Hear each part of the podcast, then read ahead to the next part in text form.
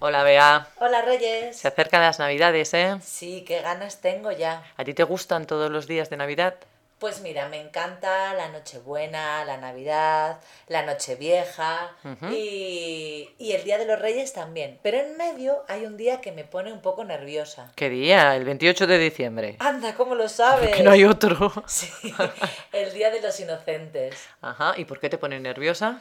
Pues porque ya sabes que ese día eh, se gastan bromas Ujú. y yo soy muy inocente y me las creo todas. Por ejemplo, las bromas que ponen en los periódicos y en los telediarios, que siempre ponen una noticia de mentira, ¿no? Claro, y luego la gente lo comenta y yo lo comento como si fuera verdad y se ríen de mí todos los años. Hombre, pero suelen ser noticias que, que la verdad es que son noticias un poco extrañas, de las que dudas un poco. Pero es que últimamente en Sí, los también. medios de comunicación hay tantas noticias de las que dudas que a veces ya no sabes distinguir. ¿Y tú sabes por qué se llama el Día de los Inocentes? Pues no, Pues porque se supone, según la Biblia o el cristianismo, que ese día Herodes, eh, como quería matar a Jesucristo, al niño que había nacido, pues decidió que, que mataría a todos los niños para acertar, ¿no? madre mía. Por eso se dice cuando hay muchos niños y están dando guerra, se dice, por favor, que venga Herodes. Es verdad, es verdad que se menciona mucho este personaje, Sí, ¿eh? sí, sí.